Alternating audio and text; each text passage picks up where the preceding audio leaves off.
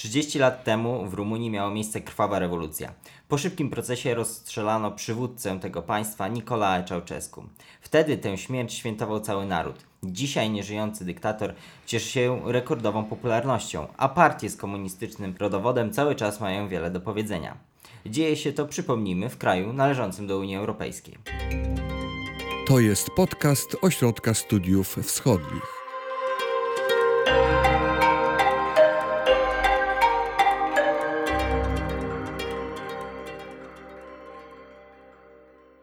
O sytuacji w Rumunii i o tych komunistycznych sentymentach będziemy rozmawiać z Kamilem Całusem, analitykiem OSW. Dzień dobry. Zacznijmy od tego, co się wydarzyło w grudniu 1989 roku w Rumunii. Przypomnijmy to.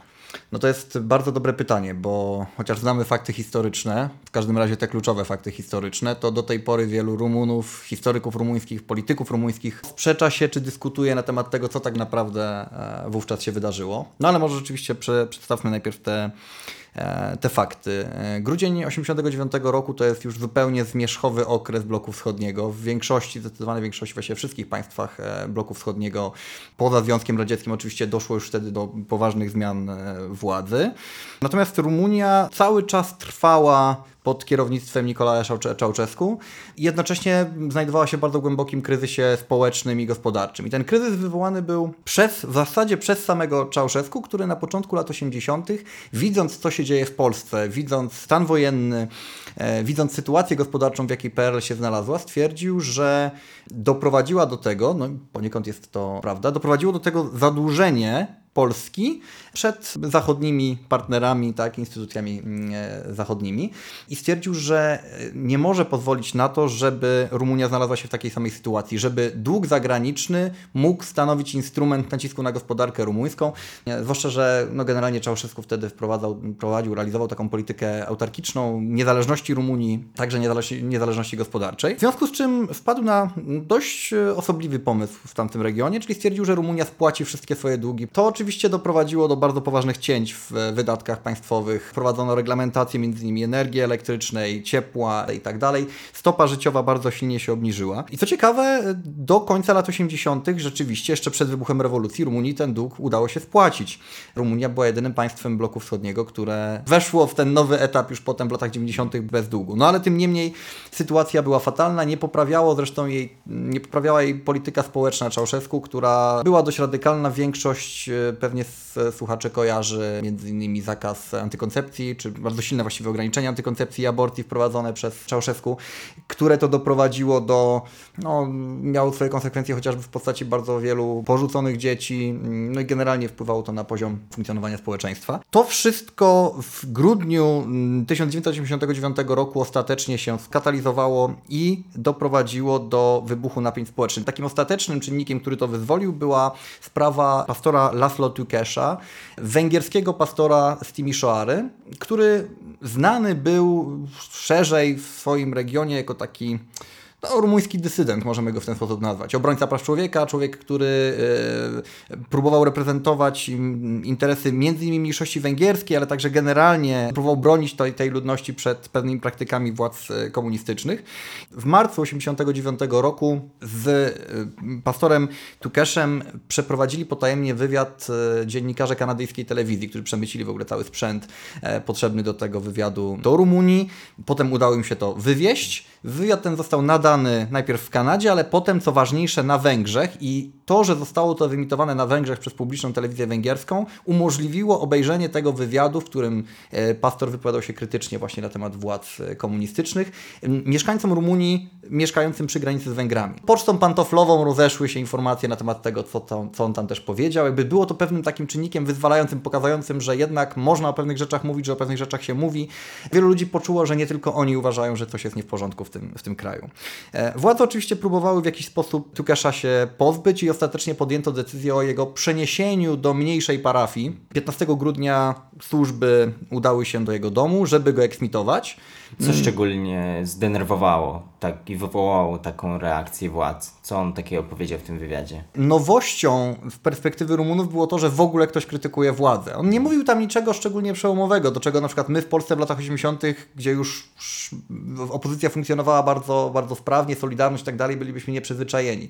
Pastor Tukesz między innymi krytykował swoistą politykę kolektywizacji prowadzoną przez władzę rumuńską. Ona polegała na likwidacji pomniejszych wsi, zgromadzeniu kompaktowo tej ludności w takich dużych ośrodkach rolno-przemysłowych, tak? co z perspektywy szczególnie Węgrów i szczególnie właśnie Tukesza jako przedstawiciela mniejszości węgierskiej groziło no, wynarodowieniem. Tak? Także no, on to jakby właśnie krytykował z punktu widzenia praw narodowych, praw człowieka. Czyli to był taki pierwszy głos krytyki. To był taki pierwszy głośny, wyraźny głos krytyki, który się w ogóle pojawił, pojawił w Rumunii. Tak jak już mówiłem wcześniej, władze próbowały się go pozbyć, przenosząc go do, do, do mniejszej parafii. Nie było tam żadnej opozycji innej w Rumunii, która wysławiała tego rodzaju postulaty? W ogóle nie było opozycji w Rumunii. A była tam najbardziej krwawa rewolucja. A doszło tam i prawdopodobnie właśnie dlatego, to znaczy jest to jeden z czynników, który pewnie ją wyzwolił. Ale Rumunia była w specyficznej sytuacji, troszeczkę podobnej do NRD tak naprawdę. To znaczy to było państwo, które było kompletnie zinfiltrowane przez służby specjalne, przez sławną czy niesławną raczej Securitate. Szacuje się, że jeden agent czy jeden współpracownik, tak, konfident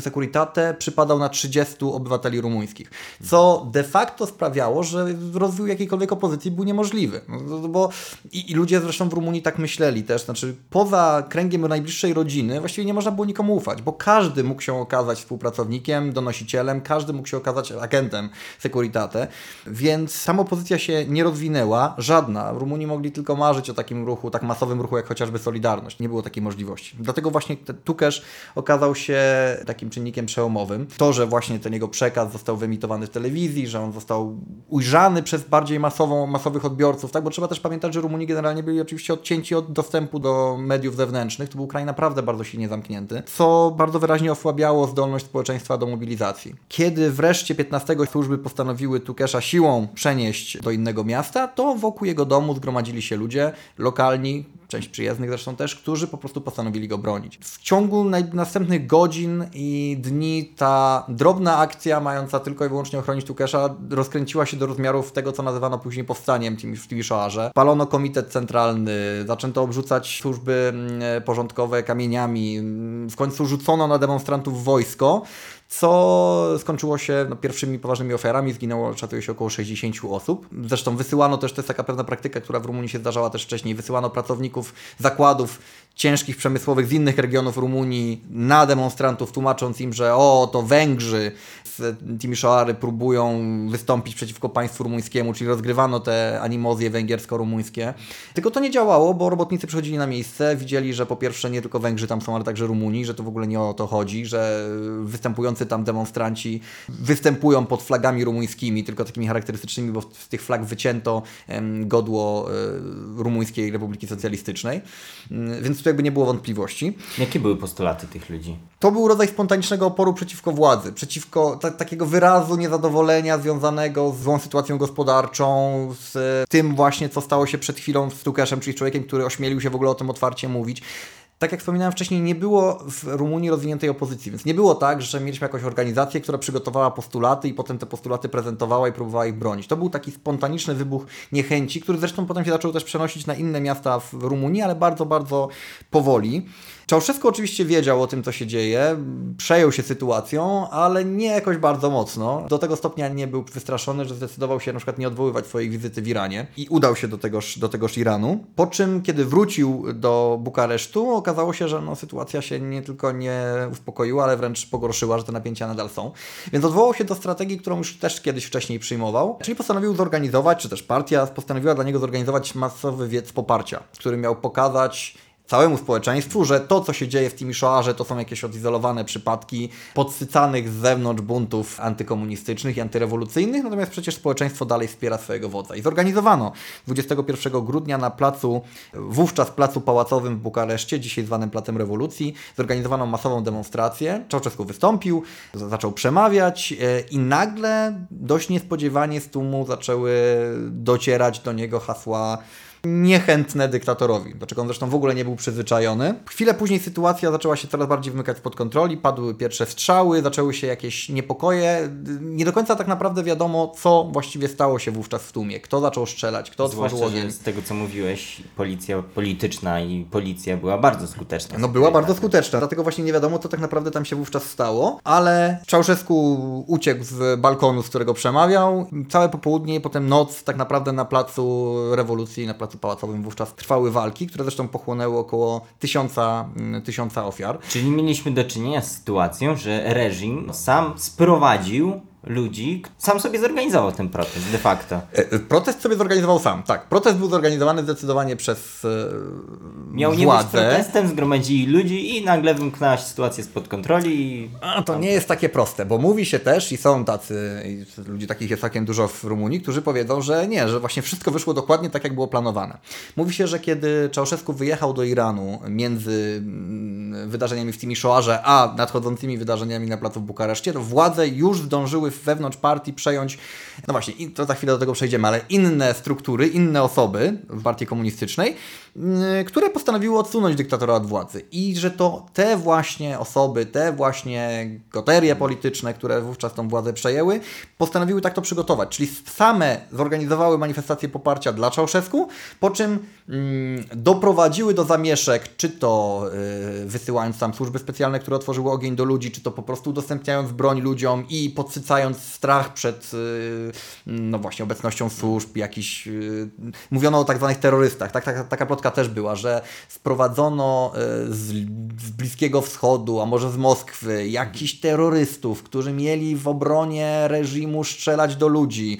No po prostu doprowadzono do psychozy, tak? Było ciemno na placu, było bardzo dużo ludzi, było słychać strzały, znalazła się tam broń, więc ludzie zaczęli po prostu do siebie strzelać. Istnieje taka interpretacja, że to właśnie zostało zaplanowane przez, e, przez, przez, przez polityków rumuńskich niechętnych Czałszewsku.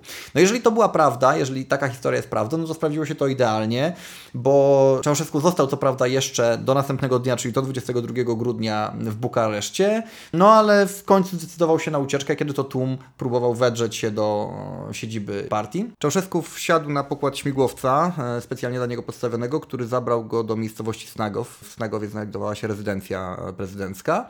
Po czym zaraz stamtąd udał się dalszą drogę do miejscowości Targowyszte. Tam już nie doleciał, dlatego że e, pilot po drodze mówi się, że albo dostał polecenie lądowania, albo też po prostu przekazano mu informację, że wybuchła rewolucja, że władza została przejęta przez rewolucjonistów i że w związku z tym jest sam i musi dalej podjąć decyzję, co robić ze, ze swoim pasażerem.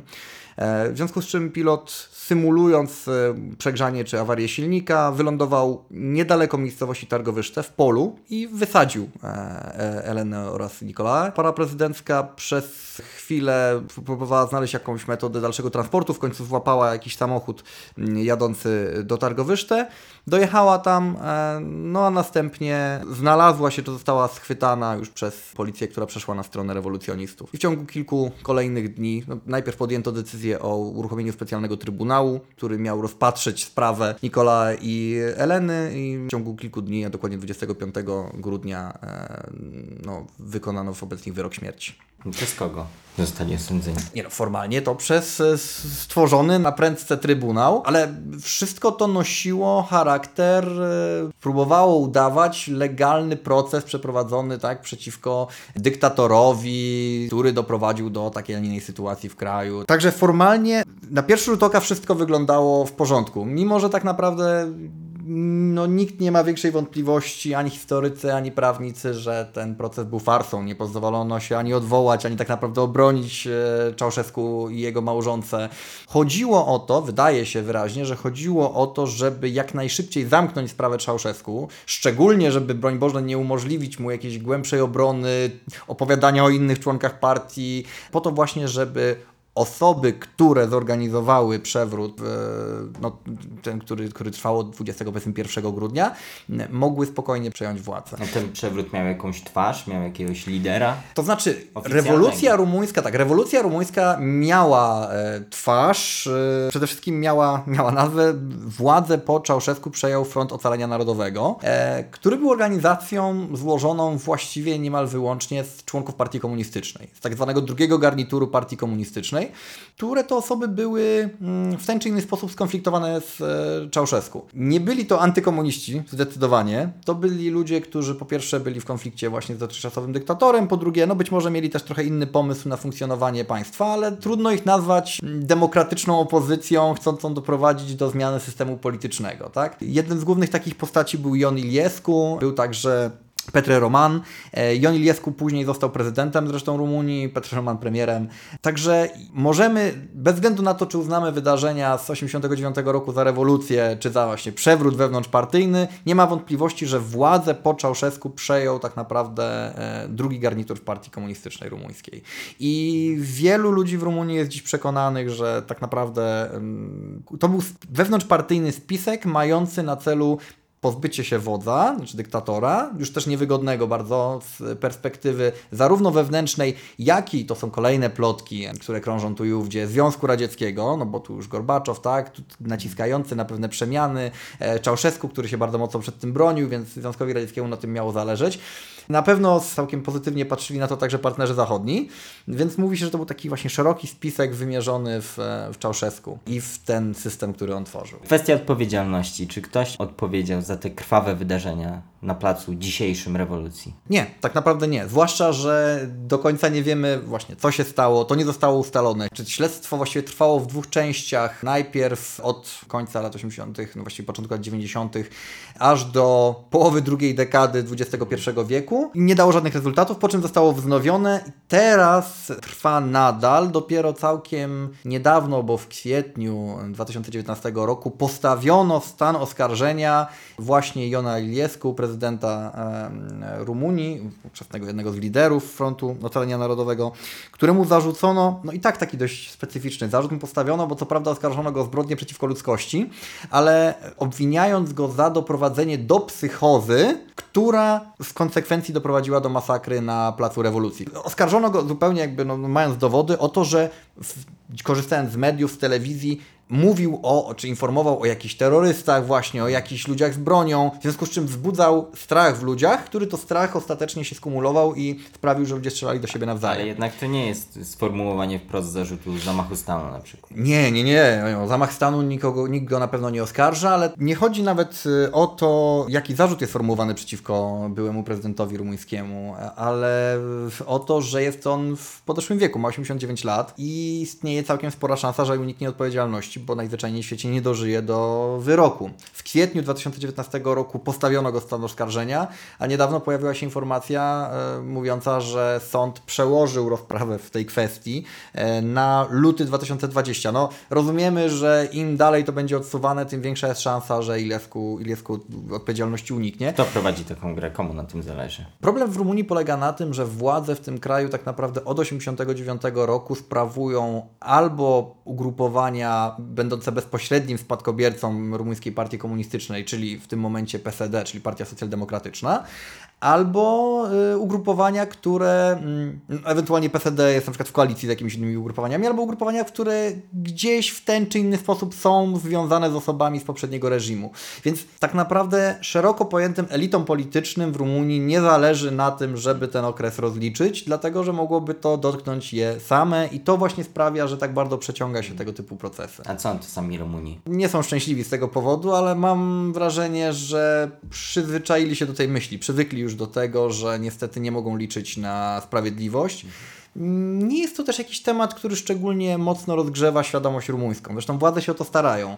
E, świętuje się oczywiście co roku rocznicę rewolucji, bo rewolucja jako taka była czymś dobrym, bo przecież doprowadziła do zmiany złego systemu, bo tak to się przekazuje, prze, przekazuje ale nie robi się już niepotrzebnie, nie roztrząsa się już niepotrzebnie tematu, czy dobrze, że zabito Czałszewsku, znaczy mówię teraz o publicznych mediach, czy o wystąpieniach politycznych. Nie zastanawia się nad tym, kto tam dokładnie brał w tym udział, kto nie brał, kto przejął władzę. To są tematy, które są wyciszone i to też sprawia, że Rumuni, którzy tak naprawdę skupieni są jednak przede wszystkim na życiu codziennym, na, na pracy, na jakimś rozwoju osobistym, na walce o kolejny dzień, nie, nie przejmują się jakoś bardzo mocno tymi tematami. To jest taki temat, który się czasem porusza gdzieś ze znajomymi po piwie, ale jako raczej rodzaj ciekawostki. U nas postulaty dekomunizacyjne były bardzo na topie, zwłaszcza na początku lat 90., a w Rumunii w ogóle z tego co mówisz ten temat się nie pojawiał. O, w Rumunii lustracja pierwsza poważna została przeprowadzona w 2010 roku. Także możemy sobie wyobrazić, jak długo to trwało i zresztą to nie jest tylko Jak kwestia... to na jej jakość? Dokładnie, to nie jest tylko kwestia lustracji. Trzeba pamiętać, że w przypadku Rumunii na przykład służby specjalne, tak, Securitate, no wydawałoby się, mam wrażenie, że wielu, szczególnie Polaków, którzy mają jakby świadomość tego, jak w Polsce to wyglądało, no spodziewałoby się, że taka służba jak Securitate została po prostu w pierwszym momencie rozwiązana, rozliczona i no bo jak inaczej tutaj tworzyć państwo nowe, Zwłaszcza, demokratyczne. Tego, co mówiłaś, mówiłeś, to była szczególnie represyjna służba. Tak, represyjna i bardzo też głęboko infiltrująca społeczeństwo rumuńskie. A tymczasem Securitate właściwie nigdy nie zostało rozliczone. W składzie nowych służb rumuńskich, które powstały już po 1989 roku, szczególnie na łonie SRI, czyli takiego wywiadu wewnętrznego, takie trochę ABW rumuńskiego, no znaleźć można było spokojnie jedną trzecią funkcjonariuszy e, służb komunistycznych. Co zabawne, no i jakby zrozumiałe, no bo to musiało tak działać. Większość archiwów poprzednich służb no, znalazła się we władaniu tych nowych służb. Także można sobie wyobrazić, jak mało czasu pewnie też potrzebowały te służby, żeby przynajmniej te najważniejsze materiały zlikwidować i dzięki temu wybielić się trochę, czy ułatwić sobie życie w przyszłości. Wróćmy do postaci Ceausescu. On teraz jest bardzo popularny, paradoksalnie. Tak, tak. Jest jednym z najpopularniejszych polityków. Sondaże prowadzone od kilku lat wskazują m.in., że jest najpopularniejszym w historii Rumunii prezydentem. Ponad 60% społeczeństwa uważa, że to, jest, to był najlepszy prezydent. Obecny prezydent, czyli Klaus Johannis, który wygrał wybory prezydenckie po raz drugi w 2019 roku, w listopadzie, cieszy się mniejszą popularnością niż Ceausescu, to znaczy jakby w tych samych rankingach. Zresztą wedle rankingów prowadzonych tak jak mówię, na przestrzeni kilku ostatnich lat, Ceausescu, gdyby wziął udział w wyborach prezydenckich, bo tak było postawione pytanie, to mógłby liczyć na około 50% głosów. Co wydaje się niesamowite, biorąc pod uwagę, jak bardzo represyjny reżim reprezentował i stworzył. Skąd to się bierze? Z sytuacji gospodarczej, z sentymentów komunistycznych? To jest kilka czynników. Po pierwsze, oczywiście mamy do czynienia z e, tą starszą częścią populacji rumuńskiej, która wyraża nostalgię za czasami komunistycznymi, której po prostu te czasy kojarzą się z młodością to zrozumiałe, to jest zjawisko obserwowane w e, całym bloku wschodnim czy na obszarze postradzieckim. Ale mamy także całkiem sporo ludzi młodych, którzy również nie patrzą negatywnie, a wręcz potrafią postrzegać Czałczesku pozytywnie. W kilku ostatnich latach teraz to się zmniejszyło, ale nawet funkcjonowała pewna moda wśród młodzieży na czałszewskowskość, na gadżety czałszewskowskie i tak dalej. To wynika z kilku przyczyn. Po pierwsze, jest to chyba efekt zmęczenia, głębokiego rozczarowania obecną klasą polityczną. To znaczy, Czałszewsku, wiadomo, jaki był, taki był, ale typowe dla reżimów dyktatorskich jest to, że jednak postać dyktatora jest nieskazitelna. Nie krążą wokół niego żadne skandale korupcyjne, media o tym nie donoszą. Jego wizerunek jest bardzo dokładnie cyzelowany i przedstawiany społeczeństwu, co stoi w bardzo ostrym kontraście do tego, jak wygląda obecna klasa polityczna w Rumunii, która jest skorumpowana, która no, ma bardzo poważne problemy wizerunkowe, a do tego wszystkiego funkcjonują w Rumunii przecież wolne media, które się tymi wszystkimi skandalami karmią, więc wizerunek tych e, elit w porównaniu do Czałczesku jest kompletnie, Czałczesku jest kompletnie inny. Do tego istnieje takie poczucie w społeczeństwie, gdzieś może nawet częściowo podświadome, że właśnie te elity, szczególnie centrolewica rumuńska, to jest właśnie ta grupa, która pozbyła się Czałszewsku, która przejęła po nim władzę, a jednocześnie to jest taka grupa, która jest bardzo mocno w Rumunii nielubiana, właśnie kojarzona z korupcją, więc jest takie pewnie myślenie w kategoriach, a jak Czałszewsku to by sobie z nimi poradził, wziąłby tak za kark i by zrobił porządek z tymi Ale przy tym skorumpowanymi rewolucja politykami. jest dosyć pozytywnie odbierana. Sama rewolucja jako taki narodowy zryw, tak, chociaż są oczywiście też ludzie, którzy są po prostu ofiarami transformacji rumuńskiej i którzy wspominają z nostalgią fakt, że wcześniej była praca, że okej, okay, być może jakość życia była jaka była, że były przerwy w dostawie prądu, przerwy w dostawie wody, szczególnie w latach 80., no ale jednak mieszkania były, no wszystko jakoś tam funkcjonowało. Więc y, są też ludzie, którzy twierdzą, i to jest też całkiem spory wskaźnik według statystyk, że za, mówiąc kolokwialnie, za komuny było lepiej. Ale to jest kolejny czynnik.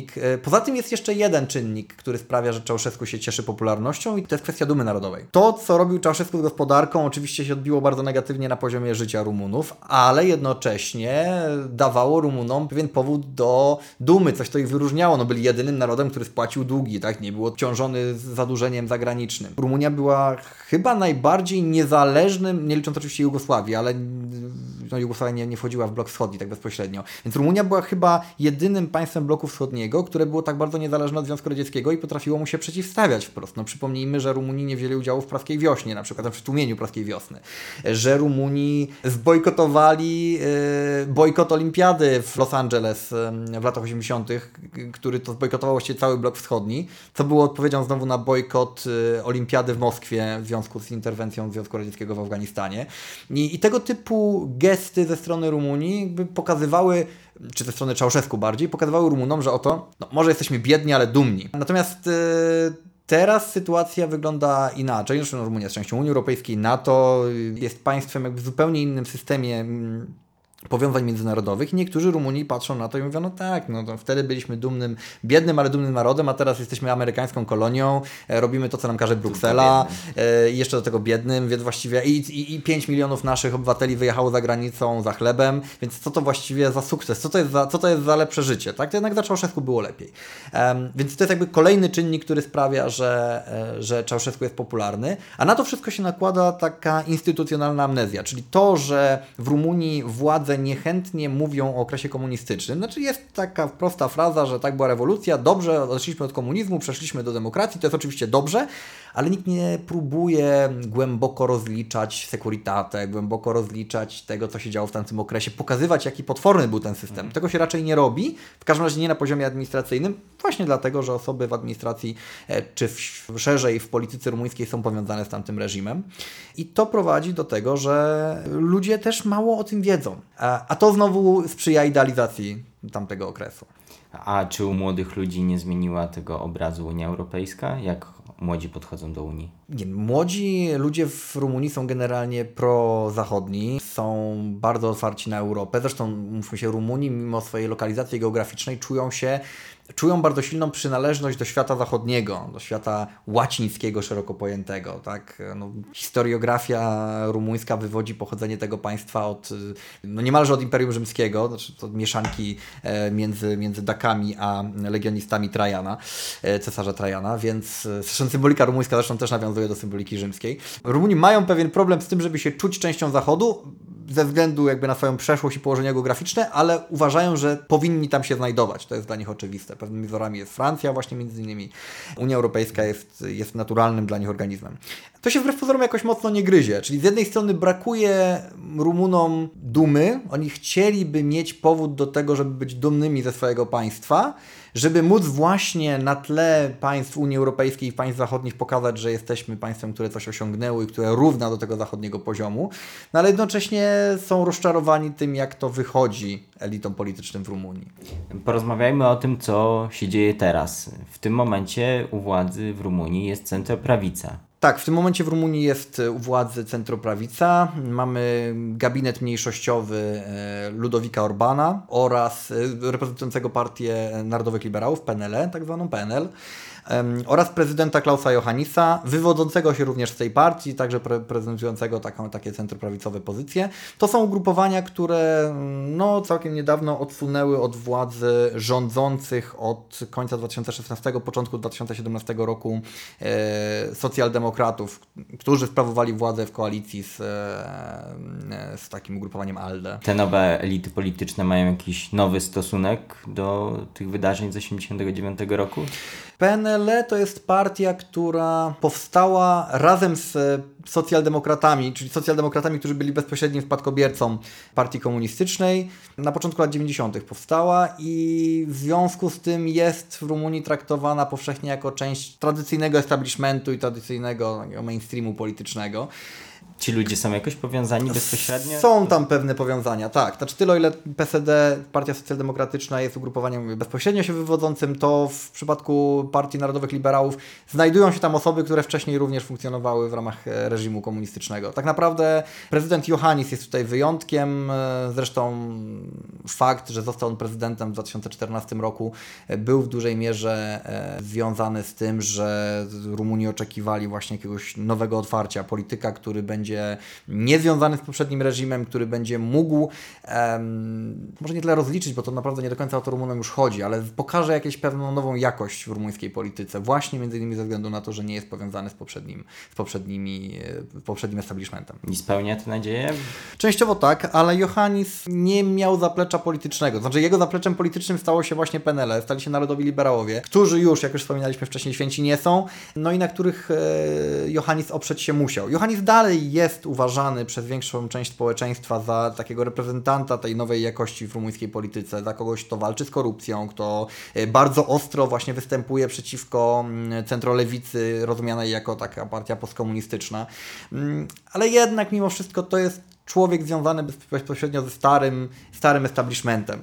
Pojawiają się ugrupowania, które, które to mają czy próbują przełamać, takie, które po prostu na antyestablishmentowych resentymentach e, grają. To jest m.in. Unia Zbawienia Rumunii, USRE, e, która e, no jest dość ciekawym ugrupowaniem, bo trudno ją zakwalifikować jednoznacznie do któregokolwiek z obozów. Niektórzy mówią, że to jest centroprawica, inni bardziej ją sytuują po lewej stronie, bo to są tacy liberałowie, zarówno gospodarczy, jak i światopoglądowi. A zresztą wchodzą tam też ludzie i bardziej, i mniej e, konserwatywni. Generalnie łączy tych, tych polityków chęć do zmiany klasy politycznej w Rumunii jako takiej. Odejścia właśnie od tych elit pokomunistycznych, czy w ogóle elit ukształtowanych w latach 90., z końca lat 80., nadania po prostu nowemu, no, nowej jakości elitom politycznym w Rumunii. Czyli elity komunistyczne, postkomunistyczne w Rumunii mają się cały czas dobrze. Mają się cały czas dobrze i wbrew pozorom nie wygląda na to, żeby to się miało zmienić. Mimo, że socjaldemokraci e, obecnie no, są na gorszej pozycji niż byli jeszcze jakiś czas temu.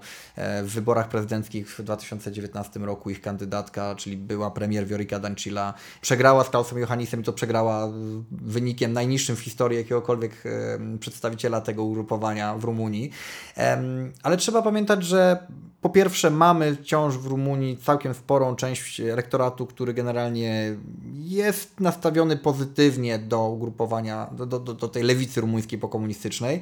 Ta lewica postkomunistyczna też ma, zachowała struktury partyjne, terenowe, które odziedziczyła po, po partii komunistycznej, co daje jej ogromne wpływy na terenie kraju. Posiada pieniądze, posiada środki, posiada też młodych ludzi, którzy tam się angażują, próbują robić swoją karierę polityczną przez to, więc nie powiedziałbym, że że, że, że, że, że możemy już wieszczyć jakiś koniec tej, tej grupy politycznej.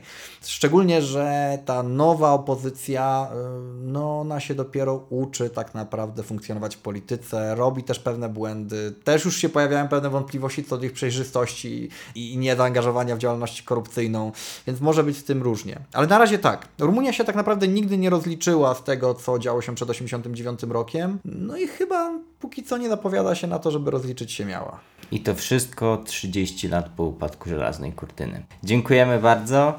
Do sytuacji w Rumunii będziemy wracać na oswwaw.pl. Tam kolejne analizy autorstwa Kamila Ceusa. Zapraszamy i do zobaczenia. Wysłuchali Państwo podcastu Ośrodka Studiów Wschodnich. Więcej nagrań można znaleźć na stronie www.osw.waw.pl.